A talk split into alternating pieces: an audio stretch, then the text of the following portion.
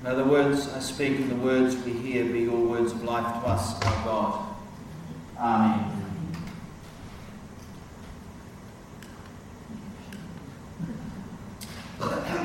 So here we are, a few days before Lent, in a world that is strangely different after Gabrielle. And this morning we pause and continue to hear the words of Jesus reinterpreting the law for, for his own time, this new time that he lived in. A time so different from when Exodus and Numbers and Leviticus and Deuteronomy were written. There are new social customs, new social structures, and over all of that is Rome, with all their demands and rules. Rabbis still do this today, contrasting how Torah was understood, holding on to the kind of community that Torah imagines, and offering what that might mean for today. How do we live the reign of God in our own time and place? And so the question for us is what kind of community did Jesus imagine? And what does that look like today?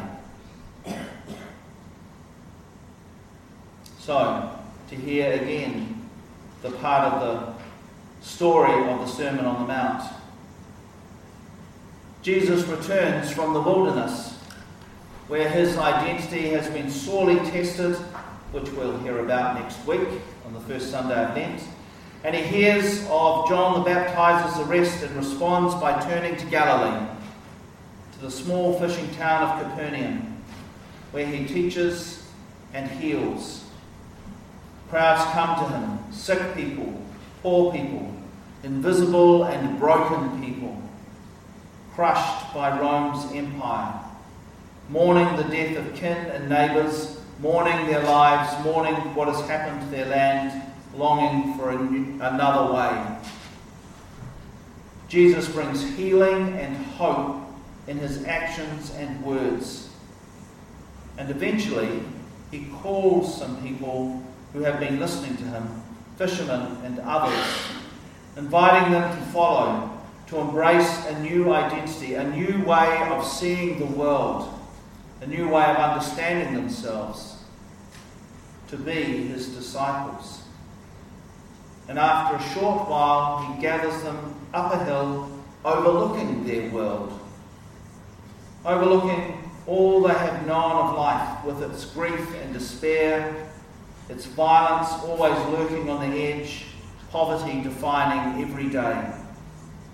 And Jesus looks around, gesturing at this world where he has taught and healed, and he gives words to his actions and says, Imagine a world where we honour the poor, the broken, those who have lost hope.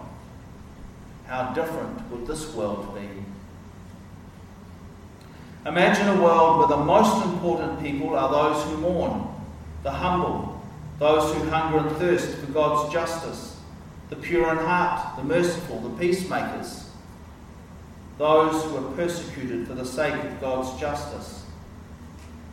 This is a world where all flourish, a community that gathers around all, where the common good is held as paramount a world where the needs of the poor are met, where they are treated with honour and respect, and are given what they need to thrive.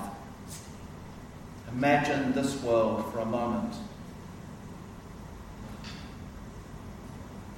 When we imagine this world, live in this world, allow this world to shape how we live, we are salt discs of the earth oven, helping heaven's rain bubble away. We are light, living so others will see God's goodness, living the world of the Beatitudes into being. Jesus continues Don't think my teaching replace or reduce the law and the prophets. They don't. And don't think you can skip the details. Details count. But something more than the details is also needed. Don't get stuck on what the Lord just says. Get behind it. find the intention and live that. And in doing that, you will align your whole self with what God desires. And what does God desire? The world just described in the Beatitudes. This is the reign of God. This is the empire of heaven. So different from Rome's empire. This is what the law and the prophets are all about. But Jesus doesn't stop there. He goes on and he offers examples of what he's been talking about so far. What he meant by, I say to you that unless your righteousness is greater than the righteousness of the legal experts and the Pharisees, you will never enter the kingdom of heaven. It's important we hear that.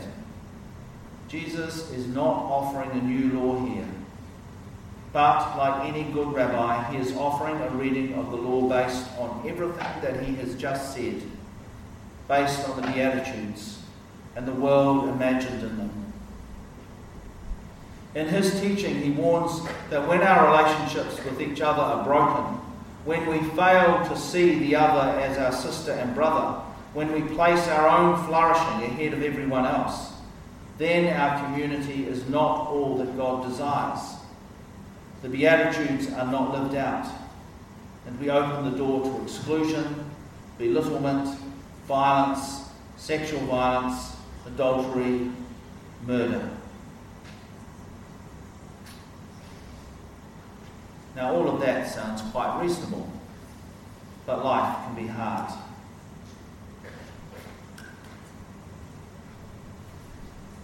What does all this mean in the harsh reality of living in Jesus' time, of living in our time?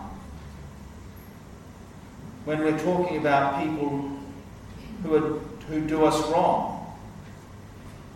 Torah allows for justice, an eye for an eye, and no more than that limiting the punishment to the crime, avoiding the endless spiraling cycles of revenge. But Jesus says that even that is too much. Don't seek revenge. And he goes on and says, Do not violently resist the evildoer. How often do we read that as be a doormat? But Jesus doesn't say, be a doormat. And he doesn't say, put up with abuse and violence. He says, do not violently resist the evildoer. Instead, live lives shaped by the Beatitudes. Live God's purposes for the human family. Resist. As an aside, these words inspired Martin Luther King and Mahatma Gandhi in their non-violent resistance. They were not doormats, nor did they put up with violence. They resisted. Jesus says, If your master strikes you on the right cheek with the back of his hand, as socially allowed, which is seen as an honourable way of disciplining a servant or a slave, resist. Turn your cheek so that he either has to hit you with the palm of his right hand or with his left hand both of which will bring shame. And if a tax collector takes you to the court to take your clothes because you have nothing else to pay with, resist. Give him all your clothes and stand naked in the court. His greed and lack of compassion will be exposed.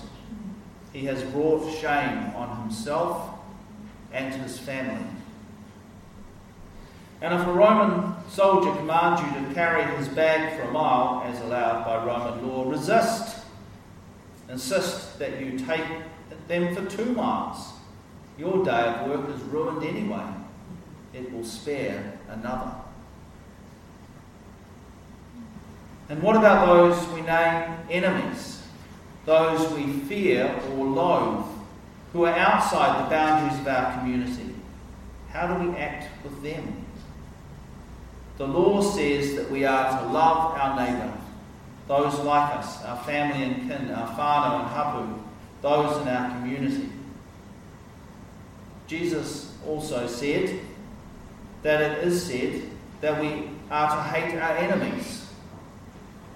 That's nowhere in the Bible, anywhere. That was just what others said. But Torah and Jesus are having none of that. To live the Beatitudes invites another way of being, another way of acting. I'm telling you to love your enemies. Let them bring out the best in you, not the worst. When someone gives you a hard time, respond with the energies of prayer, for then you are working out of your true selves, your God created selves. This is what God does. He gives His best the sun to warm and the rain to nourish to everyone, regardless, the good and the bad, the nice and the nasty. If all you do is love the lovable, do you expect a bonus? Anybody can do that. If you simply say hello to those who greet you, do you expect a medal? Any run of the mill sinner can do that. In a word, what I'm saying is grow up. You're kingdom subjects. Now live like it. Live out of your God created identity. Live generously and graciously towards others, all others, all others, the way God lives towards you. Be persistent in living the Beatitudes as God is persistent. Be trustworthy as God is trustworthy. Live love and reconciliation as God is love and reconciliation. Be complete, therefore, as your Father is complete in showing love to everyone.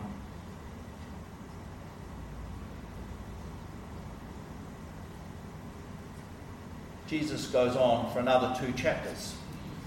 But we have Lent starting next week, so that's it. That's all we get to hear for now. Some of you will be relieved about that. But I wonder as we listen to that, especially that last bit, how are we persistent in living the Beatitudes? In what ways are we persistent in living the Beatitudes?